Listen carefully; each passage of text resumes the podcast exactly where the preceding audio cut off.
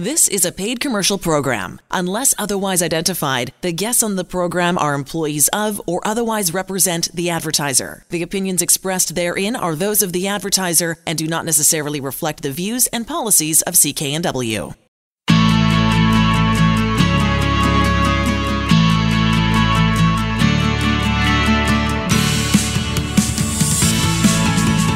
Welcome to Dollars and Cents. I'm Elaine Scollin along with Blair Mantin from Sands and Associates. They're experts in helping you get out of debt. We're talking about debt consolidation solutions. We're going to learn about those, what options and services are available and what to consider when you choose the best solution for yourself. Debt consolidation is a pretty broad term, covers all kinds of debt repayment strategies, and according to Blair Mantin from Sands and Associates, he's going to detail the fact that consumers don't know what can cost them, and it's sometimes more than what you think. Blair's going to explain the differences in consolidation options that we should be aware of, as well as considerations in deciding on the path forward. So, Blair, can you start by sharing some of the key basics around debt consolidation options that you think are the most important for us, just regular Joe Blow consumer, that we should know about? Oh, for sure, Elaine. You know, debt consolidation is almost always one of the first strategies people consider uh, when they think about starting to repay their debt and taking some action different than what they're already doing. Usually, the goals of debt consolidation is to streamline your finances, so make it more simple, have just a single monthly payment to cover all of your debts instead of having to juggle different payments on different dates to different creditors and maybe missing one or something like that. Things go off the rails. So the idea is it's going to be a whole lot more simple if you can consolidate and put all of your debt together. Uh, the other goal of debt consolidation is to save you some money. So hopefully you're going to be able to consolidate at a lower interest rate than what you're being charged on your debt. So, you know, most traditionally people might have, you know, three different credit cards and they decide they're going to take out a consolidation loan from their bank. The credit cards might be at something like 20% interest and maybe the consolidation loan is around 12% interest. So they're going to save, you know, a bunch of money there. Um, you know, another really good fa- good factor too in considering debt consolidation is it gives you a plan for paying off your debt debt. And as we talk about a lot on the show, if you're trapped in the minimum payment cycle, you've got credit card balances, you pay the minimums, they don't go down each month, uh, you could be paying for decades even on small balances. So generally when you consolidate your debt, you're doing it over a specified term. It's going to have an idea of bringing that debt eventually down to zero. Um, think a couple things that people need to be really aware of is that there's more than one way to consolidate debts. There's actually a number of different ways, and you can consolidate debts without borrowing. So when most people think about debt consolidation, they think they have to go to the bank and get a loan. The bank's going to pay off the other debts, uh, and that's def- definitely one option. But there's other options such as home equity consolidation loans, um, balance transfers, um, along with the other basic consolidation loans. You know, those are different ways to borrow money. Um, but sometimes the obstacles of that um, is that the bank might require you to have a pretty strong credit score if they're going to con- agree to give you some consolidation financing, and sometimes that can be tough if you had to miss some payments or if all your balances are pretty high. Uh, and even more concerning to this, sometimes banks might say, "Oh yeah, we'll agree to do a consolidation loan, but we'd like to get a cosigner involved." So you get somebody, usually a friend or a family member, to sign on for that new loan, and you've just taken whatever issues that you've had that were just solely on your shoulders and put them squarely on the shoulders of whoever else is going to co-sign that debt. And generally, when I sit down with folks that have co-signed debts, they never anticipated that they would be held responsible for an unpaid balance.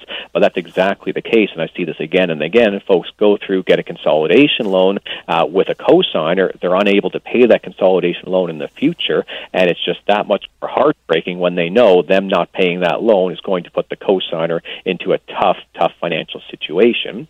Now, the final point here of concern if you're looking to borrow to consolidate your debts is that it can be expensive. So even if you do save on the interest rate, uh, you know you're still looking at paying back all the debt 100% um, plus interest, and that can be something that's just not affordable. So you may not be able to get a very attractive rate if your credit isn't great, or may not be able to be uh, approved at all. But even if you are approved, you've got to make sure it's something that fits into your budget and is not going to put you further in debt trying to pay off that consolidation each month.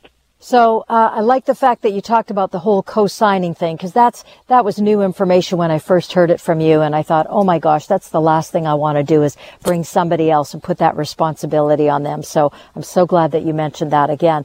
Um, can you talk about more about the options for consolidating debt without borrowing and the specifics that people should consider when they start weighing their various options? It definitely, Elaine. This is what I'm excited to, to talk about because most people really understand okay, debt consolidation, I'm getting a new debt to pay off the old debts. I get that. But a lot of folks are really shocked to learn that you can consolidate debt without having to borrow, without having to have a strong credit rating. There's two main ways you can do that in BC. Uh, one is to work with a credit counselor, and the way a credit counselor would consolidate your debt is they will essentially go to each of the banks that you owe money to and say, We're going to get you, bank, we're going to get you back 100% of the debt but you have to agree to stop the interest. So you basically would get a consolidation at a 0% interest rate, which, you know, can sound very attractive and can be better than, than borrowing in some cases. Um, but there can be some pitfalls as well. We'll, we'll talk about those as we compare the options. Um, you know, the second option that more and more people are choosing just about every month now in BC is consolidating using a consumer proposal. And, you know, similar to what I've mentioned with a credit counseling plan, you're not borrowing any money, you're putting all of your debt together. You're getting the same uh, interest free, so there's nothing additional that ever gets added to the debt.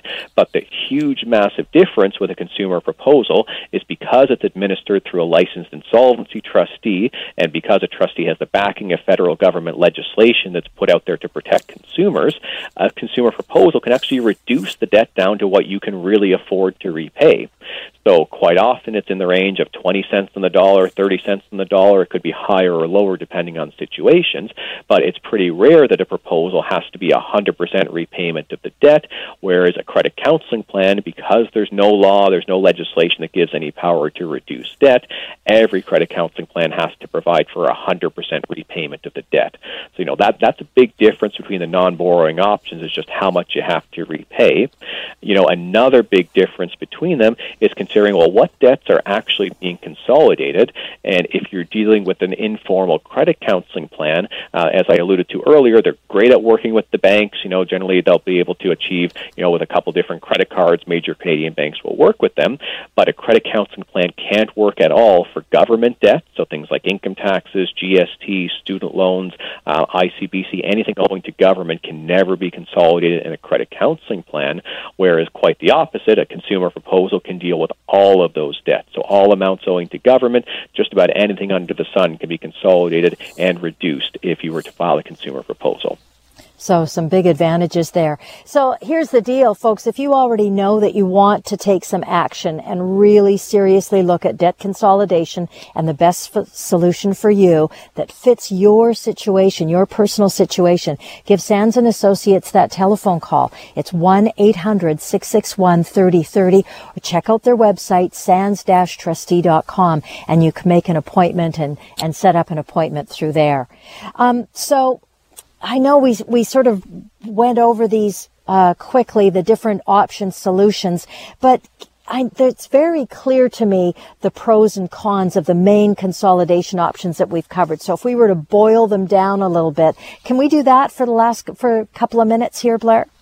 Oh yeah, I think that that's really useful. So let's say you know here's the solution, what it is, here's the pros and the cons. So the first one we talked about, uh, very simply, a bank loan or a financed debt consolidation. What most people think about when you borrow to consolidate, that's where a lender pays off each of your debts and rolls the combined balance into a new financed agreement. You agree to repay 100% of the debt with interest. So that's what we're talking about. In terms of the pro, the ideal state is that the new interest rate is going to be lower than what you're currently charging. So maybe again the 12%. Uh, versus 20. But on the downside, as we talked about, it can be really different, difficult to qualify for these terms. The monthly payments might be high if your debts are, are rather high to begin with, and sometimes you'll be asked to get a cosigner or to pledge some assets, which is never a good idea. So, first option of bank finance debt consolidation has some upsides, but sometimes it can be pretty difficult to execute. And the credit counseling debt management plans, again, uh, the pros of those. It, and I think the other piece that I always like when you talk about is the connection uh, that the uh, credit counseling has with um, the the uh, the person who's holding the debt often. Mm-hmm. Yeah, essentially, what you need to understand if you're dealing with a credit counselor is you're basically dealing with a collection agency, uh, and that's how credit counselors are licensed in several provinces across Canada. So even the not-for-profit credit counselors, they generally operate as collection agencies. And when you think about it, what they're trying to do is to get the bank back 100% of their debt. So generally, that's what you'll have to pay if you do a, a uh, credit counseling debt management plan. Um, you won't pay the interest, but you will pay some program charges on top of it, and those are completely unregulated. But also, what can be the downside is you might be paying significantly more on those debts than you would reasonably have to if you were to choose a consumer proposal. You might have certain debts that just can't be included in a credit counseling debt management plan, like whether it's the government debts um, or you know diff- different amounts to different individuals that just decide not to work with a credit counselor. Um, and because it's an informal formal plan, your creditors could decide, you know, to drop out at any point and decide they want to sue you for full payment. There's not a legally binding agreement. Um, and if you start to miss payments, there's nothing that protects you to say, hey, up to three missed payments, you're still okay. The whole deal can fall apart very quickly because, again, it's just informal based on people taking your word that you're going to repay things back. Uh, that contrasts significantly with a consumer proposal, whereas we've talked about the biggest, biggest advantage is it's going to be geared to your household, to your income, to what you can actually afford to repay back. So oftentimes the debts can be reduced by 50 to 80 percent. Um, all your interest charges are stopped in a consumer proposal. And a consumer proposal has the additional power that if you're being sued for your debts, if you're having collection calls, you know, morning, noon, or night, as soon as you file a consumer proposal, all that has to stop by law. Even if you're supposed to be in court, you know, the next day to have your wages taken, you filing a consumer proposal stops all that debt in its tracks. So it gives you that extra protection, that ceasefire that you might need so you can restructure your debts. And in the last minute or so, Blair, it's really clear that um, not all of these solutions and debt help professionals, their solutions are created equal for a consumer. Well, that's absolutely right, Elaine, and that's why I'm so proud that we continue to do this show because we're giving people the straight facts on what they need to know about it, what can be a very murky situation. So if you go to see a, a credit counselor first, you might never be informed of a consumer proposal, or it might be positioned in such a way that, well, you'd never want to do that. That's the same as a bankruptcy, which it absolutely is not. So you really do need to make sure you do your research. You know, trustees are independent um, officers licensed by the federal government. We're supposed to be unbiased to give you all of the information that you need, and other financial professionals don't have those same requirements, that same code ethics standards of professional practice.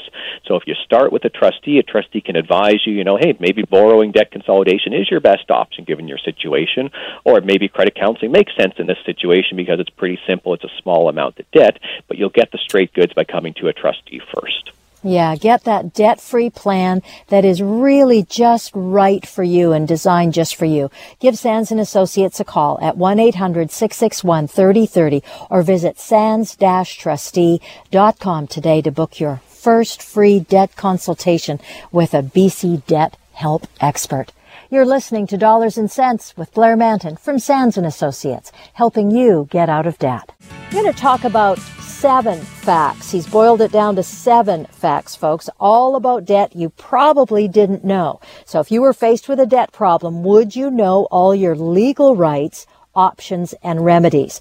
A lot of consumers not obvious just how complex debt can be until facing the uncertainty of how to deal with it. So Blair's going to highlight the importance of seeking qualified support, sharing some facts about debt issues that maybe you don't know all about. We've talked before, Blair, about the uh, the Sands catchphrase "knowing is not owing." So, can you start us off with some debt facts that really highlight this for folks, and and maybe they haven't heard before? Oh, certainly. I'm excited for today's um, segment as well because I'm sure there's more than seven key things, but these are probably the top seven that I see people coming in consistently in consultations where, you know, we're really happy to educate. And, you know, the more that we can get the word out to others who might not even need to see us for a consultation, but just need to know this in their life, you know, that that's success to me. So, one thing that I often get, get asked about is, you know, sometimes it's a family going through a very tough situation and they think that their personal debts might turn into a family issue if they're not able to pay all their debts off as they had planned or if they pass away. So essentially, the question of can you inherit debt? We get tons of calls on that all the time, and sometimes it's after people have already taken some steps to say, "Well, I know I'm going to inherit this debt anyway, so you know, I've liquidated this asset or that. Was that the right thing to do?" And the first thing we're going to say out of the seven today is that relationships alone, family relationships, uh, they do not automatically create responsibility for debt. So a family does not inherit a personal liability for paying your debt just because they're related to you. Uh, if you have an unpaid debt when you pass on, your creditor can try to make a claim on your estate. So if there is, you know, um, some assets that you had when you passed on, yes, those assets have the right to be sold to pay debts. But if there's no assets in your estate, there's nobody else that can be held responsible for that. Now, the exception to this is if there is a co-signer or a co-borrower, uh, joint type of an account, you know, that's where things could have some shared liability. But for the most part, if someone has some debt and they pass on, unless it was a jointly held debt when they were alive, it, there's no way that it suddenly becomes a joint debt when they had passed on. Okay, and that includes spouses too? Yeah, that's a good point to add there, Elaine. So, yeah, it a lot of people think if you marry somebody, you marry their debt. And we've talked about this for a number of segments in the past, but it's completely false. You don't marry someone's debt. And it's not the case that if someone had a significant debt, you know, say a husband owes a huge student loan, the government can't suddenly come to the wife and say, well, now you're married. I need you to start paying this student loan. So the debts remain separate even though you're married. Now, again, there's a, a difference. If you start getting joint debts together, you start borrowing things together. Of course, that's, you know, the obligation of both of you. But strictly speaking, each person's debts are their own debts, even if they're married. Okay, and you mentioned it. You mentioned a, about a joint debt, uh, and I think it's always so important to talk about co-signing because often that's the first thing that folks suggest they do to help somebody in their family or a close friend. And you are not a fan of that process. No, in uh, my book I wrote a few years ago, uh, there's a big page that says, When is it wise to co sign a debt? Almost never. I've heard very few situations where it is wise. You know, maybe okay, it's a small student loan for the last semester of school. You know, you've got the job already lined up. You'll be able to pay it back. You need your parents to co sign. That was my example, and it worked out. But uh, for the most part, uh, when you co sign a debt, most people don't think about the eventuality. If that original borrower can't pay it off, they're going to be on the hook for 100% of that debt. Um, you know, most people think if you're co-signing a debt, at most it's 50-50 liability, or you know, first they have to go and really chase that person down and make sure they can't get anything. No, if there's a default in that agreement, um, they can come to all of the borrowers for full payment. It's called joint and several liability, and there could be credit rating impacts on that as well. If the account's not getting paid on, on as according to plan, and you're just the co-signer, it could be reporting on your credit as well. The payments aren't getting made. So I've seen situations where people have so regretted co-signing a debt because then when they need to deal with their debt situation, they're leaving the co-signer in a very tough financial situation. So I generally recommend against getting a co-signer for any debts or being a co-signer. I also recommend the exercise caution if you're getting a supplementary card on a credit card account. Really look at the cardholder agreement and make sure you're not signing on to be responsible for any previous balances or any purchases that you don't make. In some cases, you are signing on for both of those responsibilities. I want to throw in here too that if you already know that you need to take some action and you need to get some help uh, with to to solve your debt issue, give Sands and Associates a call. The phone number again is 1-800-661-3030 or check the website sands-trustee.com. So Blair, um, are there some further debt facts about what you can uh, or what can and can't happen if you don't pay a debt that you want to include? Oh, for sure. There's a few here, Elaine, and the first one is one that can really, really impact someone in a serious way if they're not anticipating this. It's called the right of offset. And what this is, in simple terms, it's the right of a bank or another financial institution to recover money owed to them for an outstanding debt, so to basically get their debt paid back by taking money you have on deposit with them or an affiliated bank to pay the debt. So what it typically means is that if you've got a credit card at, you know, pick a bank and you also have your daily banking relationship there, it might be the day after you've deposited your paycheck and you're expecting to pay the rent the following day your account's been swept clean because you've got a delinquent account balance and the bank just got tired of saying, hey, you're late on this payment, so on and so forth. We're within our rights to go into your account and basically clean it out uh, if that's enough to satisfy the debt. So it can happen at the worst possible time, uh, and your bank could withdraw all the money in the account and leave you literally with nothing. And then your next payments, you know, your NSFs or your uh, regular pre-authorized payments, they might not be able to be funded, and then you're dealing with NSF charges like for fifty dollars a time. You can imagine insult to injury at that point. Point. So the way that you deal with the right of offset is to not put yourself in that situation. So many banks, as you'll notice if you look at their marketing, everything under one umbrella, you know, we can do everything under the sun, and that gives them the ability, if you're borrowing from them, to come and take your assets without having to do anything. They can literally push a button within the bank, and that's about it. If you separate your borrowing and your daily banking, so wherever you put your paycheck in, you just don't have any credit relationship with them, you've frustrated that right of offset forever. That bank that you owe debt from, they could never go to another institution and suddenly take your money. They would have to do a whole legal process. It would take months. You'd see it coming a mile away. So it's a best practice for everybody just to not borrow where you do your daily banking. Such a such a good piece of advice. Um, what about the time that a creditor has to collect their debt? Does that ever expire, or does it just keep going on and on and on? Well, that's a big one too, Elaine, that a lot of people don't realize. There is a time limit. There is a statute of limitations, so to speak. It's called the BC Limitation Act, and it limits the amount of time creditors have to take action to force you, which means to sue you, for a debt that's open.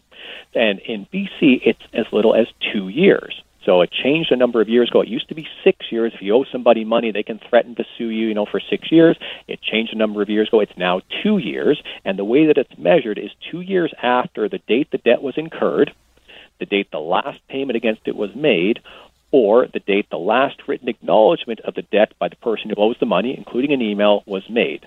So if two years have passed and you have not made a payment on the debt, you've not acknowledged the debt in writing, and nobody has taken legal action against you, um, this debt can become uncollectible. And what that means is that you could never legally be forced to pay this debt. If they tried to take you to court, your defense would be one sentence and it would be irrefutable. You'd say, BC Limitations Act, it's beyond two years, therefore they've got no right to do this, and you would win. Now, it doesn't mean that you don't owe the money anymore. So just because the limitation period has elapsed, it means they don't have the legal right to force you to pay the debt, but they can do other things to you. They can still call you, they can still harass you, they can still threaten you as much as the threats might be empty, they still might be made, and that can cause you some stress. Um, so the debt doesn't go away, but realistically, your risk towards the debt is significantly lower once the two year limitation period has passed. So well, a couple things. You've got to be careful about making small payments because, you know, if you're 1.9 years into that limitation period and you make, you know, a $10 payment on that debt, you know, a good faith payment or whatever, you've now reset that clock back to zero and the two years starts again. And the second point here is to realize not all debts have limitation periods. Any amounts owing to the government, there's no limitation period for income tax or student loans or anything like that. So it is, and you know, things like alimony or maintenance, no limitations on those. But your typical consumer debts, there is a standard two-year limitation period. Okay, that's really important, especially that whole if you've had any correspondence with the with the uh, with the with the uh, person who's who who you're owing. I think that's fascinating. Well, yeah, sometimes your best bet is just to go silent. You know, if you know you can't pay the debt, it's not going to help you to pay $10 a month. You're never going to hit the limitations period. And sometimes saying nothing means that you're not going to incriminate yourself or not going to reset that, that clock. So sometimes that can be a good action. And we'll give you advice on that if that's your best course. Now, you've got a nice segment here about Canada Revenue, uh, their agency debt collection. Uh, how does that work? Because I bet that's a little bit different than others. Yeah, the key takeaway there that people might not be aware of is, you know, some people are aware, hey, you've got to be sued for a debt before, you know, you can really have an impact against you, before your wages can be seized, before any assets can be taken from you. There needs to be a court action against you. You know, sometimes when people are made aware of that, they're like, okay, so when people are threatening they can do something overnight, it just can't happen. The exception to that is Canada Revenue Agency. Because they are the government, uh, they don't have to go to court. They don't have to get an order if you're delinquent on taxes, if you've been non-compliant. Um, they can implement some pretty severe remedies just about overnight. Now, typically, it's not their first step. They're going to try to work with you, call you, you know, try to get you on board, or try to get you to work with a trustee to restructure the debt. Um, but if none of that works, they can do a wage or a bank account seizure very quickly. They can even place a lien on your personal property, start to seize assets from you. So with CRA, just be aware they can shortcut uh, other collection uh, avenues that other collectors would have to follow. And of course, at the end of the day, if you're if you don't want to go or pay attention to all to any of those things that we've already talked about, and you just want to deal with your debt, and that that's when I come and see you, and and you've got some options for me. Well, exactly. So the best option that I always say people have never heard about, and hopefully more and more people are hearing about it, is the consumer proposal. So it allows you to consolidate your debts without borrowing, but also get those debts forgiven down to what you can actually afford. So quite often it's in the range of 30 to 50 cents on the dollar, maybe it's 25, 35, depending on the situation, but it can literally be somebody who owes $30,000 of debt with massive minimum payments, interest accumulating every month.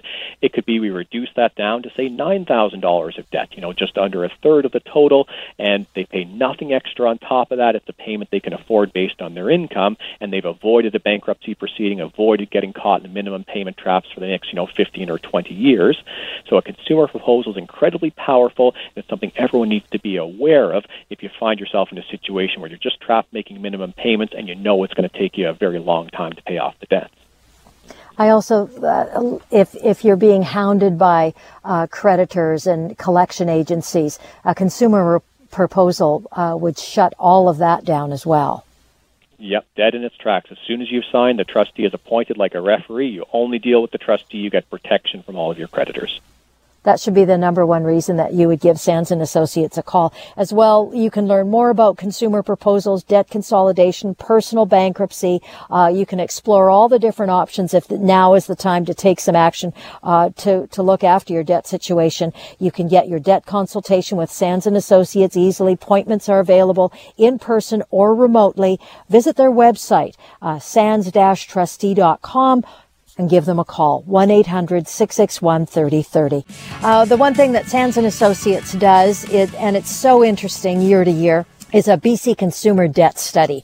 And uh, we're going to talk about all the details that came from the 2021 debt study report, uh, looking at British Columbia and, and where pe- what people were doing and how they were doing it and where they came from, all those things. Uh, the BC consumer debt study was produced by Sands and Associates and uh, Blair's going to talk about uh, the key findings on what's driving consumer debt problems. Um, I guess the first thing I want to, I, I, know we got lots of information, Blair, but is was it surprising um, what you found in the study from 2021 compared to what you saw in 2020 or 2019? I feel like we've been through so many changes the last couple of years. How did those show up, or did they show up in your debt study?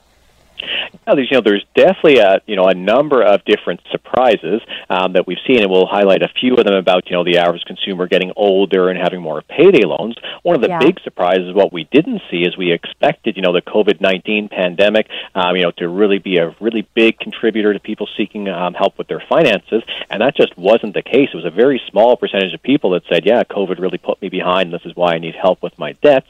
Um, you know, typically it was more of the circumstances outside of people's control um, you know, the typical job loss, illness, marital breakdown, and things like that. But I right. think what that's leading us to think is, you know, we did this study when income supports were still happening. It still wasn't mm. clear, you know, we are coming out of the pandemic, and you know, now income supports are largely cut off. We're getting back to a sense of normalcy. So we think the financial impact of the pandemic is just going to be start to be felt now and in the years to come. So it's kind of stay tuned for future surveys on that. But we had expected, you know, some massive percentage would be saying, you know, COVID is the cause of my debt, and it really wasn't in this study. That's interesting. And yeah, I think you're right. I think that all the repercussions are going to show up in, in years to come in areas that we haven't even thought about yet sometimes, eh? Mm-hmm. All right. So it was the ninth annual consumer debt study. Uh, let's talk about the particulars of it. How many people did you talk to and, and what did you find out? Yeah, it's a really unique study because you hear some of these studies in the media. You know, a number of you know average consumers are scared about insolvency, but these were actually people that had filed an insolvency. This is people that had filed either a consumer proposal or a personal bankruptcy. They were either recent or current clients, and it was 1,700 people responded to our survey and gave us very detailed insight. You know, that's the equivalent of one in five people that filed an insolvency in all of BC last year. So if you really want to have your finger on the pulse of people in BC who are struggling struggling uh, with financial difficulty, this survey study is absolutely the window into that. Um, so every year we look at the general demographics, uh, the debt levels, the causes of problem debt, and as I mentioned, we usually have an additional focus. And this year it was trying to see the impact of COVID 19 uh, and then also understanding the effects of debt stress. Um, you know, we know that people debt has been normalized in our in our current society. You know, it's kind of a fact of life. People will have debt at some point, but what's not normalized is the conversations about when debt becomes a problem. So we just consistently see people suffering for too long, flailing about, not sure what to do, sometimes feeling incredibly stressed for incredibly long periods of time.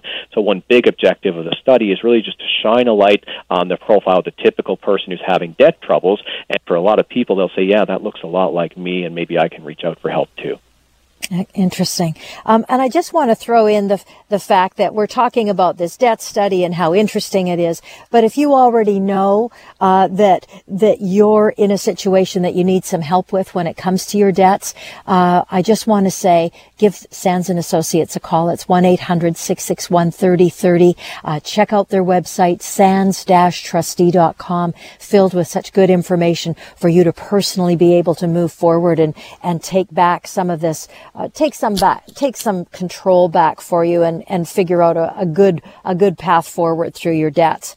Um, so back to the study, Blair. Some of the main findings and trends that you that you saw in this year's study. Yeah, well, you know, we we've been summarizing a bit, saying if you're a BC resident, you're struggling to see the end of credit card payments, and your household expenses are going up, you're far from alone. That's the typical profile of the people that we've seen that are reaching out for help. So the highest proportion of people, about a third of the people that we surveyed, they had about twenty-five to fifty thousand dollars of debt. That's excluding a vehicle loan or a mortgage um, at the time they started a formal debt relief process. Um, and credit card debt was overwhelmingly cited as the most common type of problem debt. It was five times more likely to be causing a problem than the next highest type of debt. So it's typically credit card driven, and um, you know sweet spot is a weird term, but you know the most common spot where people run into run into trouble is around the twenty-five to fifty thousand dollar mark. Uh, about fifty-six percent of people, as I mentioned, said the credit cards were the main type of debt that drove them into trouble. The next highest one was again at about a fifth of the incidents at eleven percent was tax debt, lines of credit at ten percent, and what was interesting as well is payday and installment loans were at nine percent, uh, but that's actually significant growth. It was about six percent of 2020 study, five percent percent of 2019 study. So it's basically doubled in just two years the number of individuals who have found that the payday loans or high interest installment loans are the things that are really pushing them over the edge of needing financial help. And there, and that's pretty scary, the payday loan situation. If you're ending up having to go there, um, the terms of that payday loan uh, are, are just staggering, I find yeah, I, I, I still don't understand how it can even be legal, but because 60% is supposed to be the maximum um, allowable interest rate in the criminal code, but when you add up all the fees, cost of uh, borrowing, it can be 500% interest in a year. So it's just, it really can build a, a tough cycle to get out of. So that's one of the bigger insights we've seen is this payday loan problem seems to be, you know, accelerating um, in, in its impact on individuals. You know, another finding that, that we, finding that we saw uh, was that an older population seems to be comprising a larger and larger percentage of those that are seeking help. So it was about 37, oh, sorry, pardon me, about 42% um, of our 2021 survey respondents, they said they were 55 years old or older at the time of their insolvency, either pre-retirement or in retirement. Uh, in 2020, that was 39%. Uh, when we first started doing our studies back in 2012, it was 26%. So it went from 26 to 42% of individuals um, over the age of 55 seeking help with their debt. So it's the fastest growing demographic of anybody reaching out for help to us. Wow. And I know that housing affordability, it's a huge issue in British Columbia and in so many provinces across the country. Uh, how did it show up for BC residents? Well, very, very few people that file a bankruptcy or a proposal are homeowners these days because the value of homes has escalated so high that you know people are able to tap, tap equity to pay off debts. Uh, but we found upwards of 80% of our client base are renting, uh, and so many of our clients are just feeling squeezed as renting goes up or there's rent evictions. Um, they really are starting to spend you know half of their income on rent. We see just far too often. So uh, it's very much more of a renter problem than a homeowner problem, at least in the province of BC right now.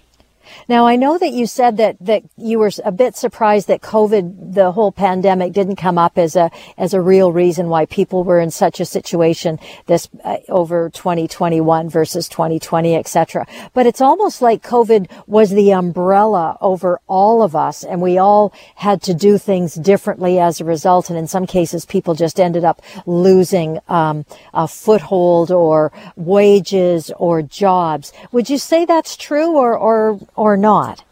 Well, I think I'm not sure um, because what was interesting to us is that the different causes, you know, four out of the five most common causes were outside of an individual's control. Um, so, you know, 18% of people said that it was using credit for cost of living that income could not cover. So, you know, now we're seeing the inflation on cost of living on an accelerated basis. So we expect that to continue.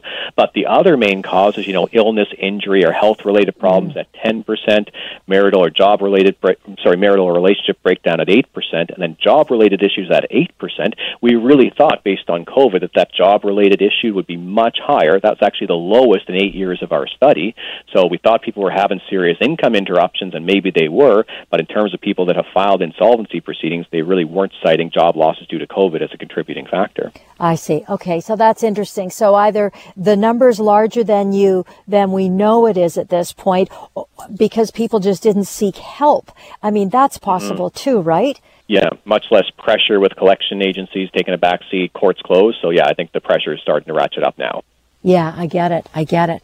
Uh, listen, if you're feeling like we've described you or talked a little bit about your situation when we've talked about the, the debt study, uh, for 2021, give Sands and Associates a call. It's 1-800-661-3030, uh, to make an appointment and get in to talk to somebody. Check out their website as well at sands-trustee.com. This is really the second segment. We're talking about, um, the BC consumer debt study that Sands and Associates did. It, what did you say, Blair? It was the ninth time that you guys have mm-hmm. done this study? Yeah, we started in 2012. This is our ninth one we've just completed now. Yep. Excellent. So the first part, we talked about the actual data, uh, the hard data that was accumulated through uh, talking to 1,700 people who participated in the study. And this segment is going to focus more on the impacts that pro- that problem debt can have on someone's mental health, well-being, just their overall how they're doing. And I think this is such an important thing because boy, oh boy, folks feel like they're the only ones going through this and, and all the stuff that can come up as a result of that. Can you talk a little bit about who was surveyed and some of the key findings from the debt study about how debt is affecting people these days, Blair? Mm-hmm. Well, definitely, Elaine, and I think it's interesting too. And I've had listeners tell me this this before. It's folks that have been in debt; they can identify with you know all of these aspects I'm going to tell you about about mental health, physical health impacts. If you've never been in that situation, you might not have a window into exactly how much of a burden debt can that can be on, on an individual, the toll it can take.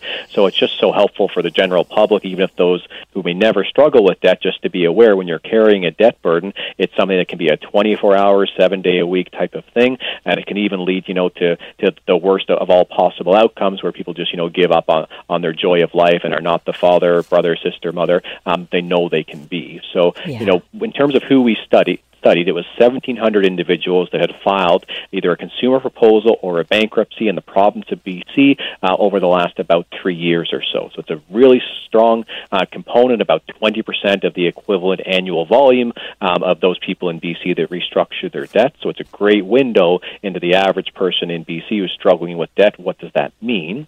And from a mental health and you know physical health point of view, being in debt impacts their life in so many ways. 70 77% of people said that their mental health suffered by being in debt. 53% of people said that their physical health suffered. And when we look into some of the details, the impacts of debt stress, you know, you can see it's a dire situation for many people. Um, a lot of people experienced multiple impacts. Um, 68% of people said their self-esteem suffered. So just not being able, you know, even to use the word to honor your obligations, you're not able to honor your obligations. That's not good for your self-esteem. And the vast majority of people said, you know, they didn't feel like as much of a person because they were in debt. Uh, for four out of five people, people, they said their worry about debt was constant. So it wasn't an hour here or there or a few minutes of a panic attack. It was every moment of every day they're thinking about this debt. And for three and four people, they said it actually led them to severe anxiety, which which became some in some cases debilitating. Uh, one of the most sobering findings that we see in the survey, and this has been relatively consistent as long as we've been asking this question for almost for nine years now, roughly one in six respondents said the stress of debt results in them experiencing thoughts or contemplation of suicide. Um, so that just really focuses us at Sands and Associates to know, um, you know, it might sound trite to say we're saving lives by helping people with debt, but there are individuals who, if they don't get that help, you know, I've had the calls where people are saying, you know, I'm trying to think about will my life insurance pay out if I step out into traffic? Will my family be okay? And we can fix all of these problems. So to know that one in six people that are seriously in debt are contemplating, you know, ending their life because of it, it just means we've got a ton more work to do to break down that stigma, encourage people to get help that much sooner. And I and I just that speaks to Sands and Associates, Blair, and I how you do business uh, in terms of, and I mean, it's sort of funny to say uh, uh, how you do business, but how you create the relationships and how you support people in taking uh, physical action, real information based action, but as well as supporting them emotionally to move forward. There's counseling involved, all of those good things on, on top of this actual. This is what we need to do. This is what we need to fill out to move forward. And if this sounds like something that you really want to do right now and take some action on, give them a call. It's 1-800-661-3030. Check out their website as well, sands-trustee.com. Um, just so many uh, stress symptoms, debt stress symptoms that folks uh, feel, Blair, at this time. And I, I, know you all are are pretty qualified to at least, if you can't help, to see that and then to help folks move move along and and help just help them. Period. Yeah, you know what what's really interesting is to think about the opposite side. If people are feeling these impacts, um, you know, people are alienating themselves from family or friends, or might be having the you know the darkest of dark thoughts. But when you deal with the debt problem, that goes away. Um, so you know, it's so inspiring to us when we know, say, 39% of people in our study said they had to put life events on hold uh, because of their debt, and then once they dealt with their debt, they're able to suddenly move forward again with their lives. You know, their relationships were suffering. When they deal with their debt, they're able to be better in their relationships. So it really is powerful once you can get this burden off of someone's back. They can suddenly again fulfill their potential, and that's in everyone's best interest. That's the reason why there's an insolvency system is to allow people to rehabilitate from a tough situation and then go on and achieve much greater things in the future, be greater contributors to society, pay more taxes than they ever would because they're going to earn more money because the debt's not on their mind anymore. So yeah. it really is in everyone's best interest for people not to suffer with debt.